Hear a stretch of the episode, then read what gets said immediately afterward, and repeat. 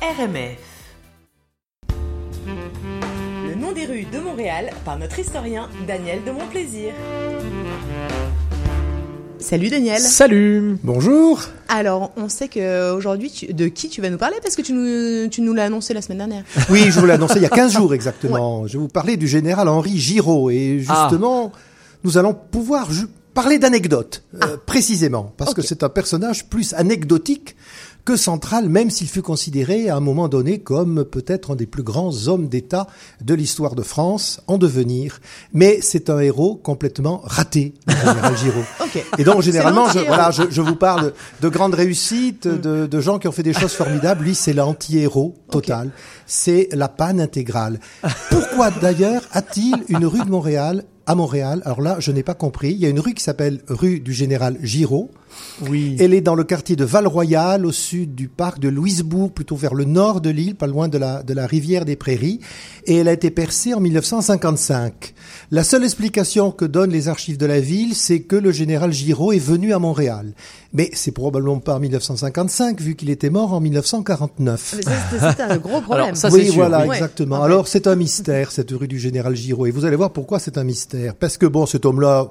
Il est né en 1879 dans une petite bourgeoisie parisienne. Il est un élève assez brillant. Il fait des études pour devenir officier, grand lycée de Paris, Saint-Cyr, école de guerre. Il monte assez vite dans la hiérarchie militaire. En 1914, il est, je crois, colonel ou peut-être pas encore, mais peu importe. En tout cas, il est assez courageux. Il se fait blesser d'ailleurs à la guerre de 14. Il est fait prisonnier. Il a réussi à s'évader. Il reprend le combat.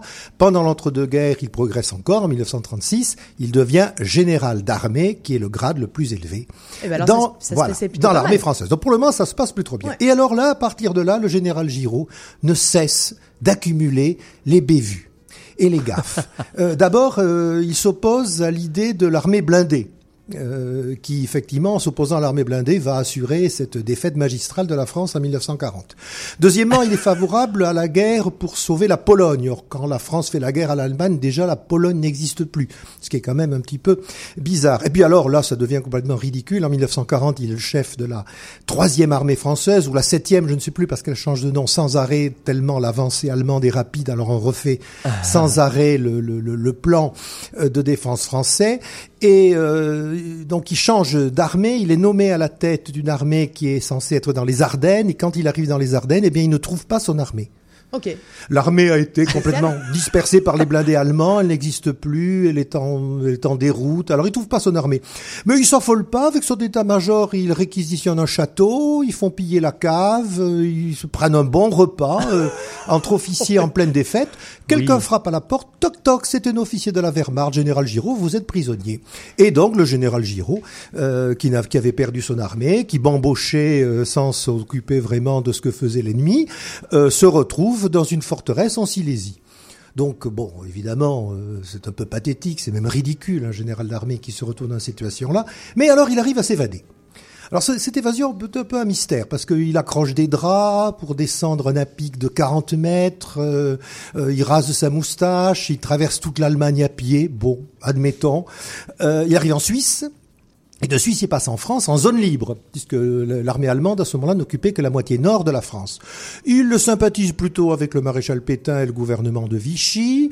Il entre en contact avec les services secrets britanniques. C'est un homme qui aime bien les intrigues, la diplomatie secrète, les ombres dans les couloirs, les cachotteries. Pendant longtemps, en France, on a cru que c'était ça, faire de la grande politique. Les petites affaires dans les caves. Alors lui, pour ça, il excelle. Bon. Lorsque les Alliés débarquent fin 1942 en Afrique du Nord, le général Giraud va en Afrique du Nord et là, il a une chance extraordinaire. Roosevelt, le président des États-Unis, rêve de se débarrasser du général de Gaulle qu'il trouve trop indépendant. Et donc, il voudrait remplacer le chef de la France libre par un autre militaire et, dit le général Giraud, c'est un pion parfait pour Roosevelt. Donc Roosevelt organise le gouvernement américain, l'ambassadeur américain, tout ce qu'ils peuvent pour faire valoir le général Giraud contre le général de Gaulle. Et un jour, il se passe, voilà l'anecdote, un déjeuner absolument extraordinaire où Murphy, l'ambassadeur de Roosevelt à Alger, organise un repas où il y a le général Giraud, il y a le général de Gaulle. Le général de Gaulle est plutôt en bout de table. Et on fait raconter pour la 100e fois au général Giraud son héroïque évasion. Et alors, Général Giraud, il avait plusieurs défauts, mais il en avait notamment deux. Il était bête et il était vaniteux. Et donc, il prend énormément de plaisir, une fois encore, à raconter son évasion. Et à fur et à mesure qu'il raconte, on s'extasie autour de lui, on voit le général de Gaulle qui plonge la tête dans son assiette. Et on se dit, cette fois-ci, il est fichu. Enfin, Giraud termine son long exposé sur son évasion héroïque. Il a droit quasiment à une ovation debout. Un silence se fait, tout le monde regarde le général de Gaulle que l'on pense totalement humilié, et c'est là que de Gaulle fait la démonstration de son génie, relève la tête, regarde Giraud et lui dit « Eh bien, général Giraud, si vous nous racontiez maintenant comment vous avez été fait prisonnier ?» Okay. Et voilà, la répartie qui en quelques secondes change presque le cours de l'histoire de France, parce qu'évidemment Giraud ne trouve rien à redire, les rieurs sont passés du côté de Gaulle, comme on dit vulgairement, les puces ont changé de chien, et à ce moment-là c'est la descente de Giraud. Roosevelt lui-même se rend compte que ce type est trop bête pour lui servir de pion, et Giraud ne cesse de décliner, jusqu'à se faire complètement éliminer par le général de Gaulle, pas éliminé physiquement, puisque après la Libération, la République est assez bonne enfant, la République française. D'ailleurs, elle aime beaucoup les militaires vaincus, les Joffre, les Mac-Mahon, les Trochus. En général, on les couvre d'honneur après leur défaite. Et donc, c'est le cas de Giraud, qui devient quand même vice-président du Conseil supérieur de la guerre, un organisme qui ne sert absolument à rien, mais qui fait quand même bien sur une carte de visite. Et puis, le pauvre, il est atteint de je ne sais quelle maladie. Et il meurt en 1949. Peut-être sans savoir qu'il a une rue à Montréal. Donc, Madame le maire de Montréal, vous qui cherchez souvent des noms de rues à débaptiser pour les remplacer par des noms plus honorables, là, vous avez un vivier avec le général Giraud, dont on peut dire que cet homme, c'était un sans faute dans l'erreur.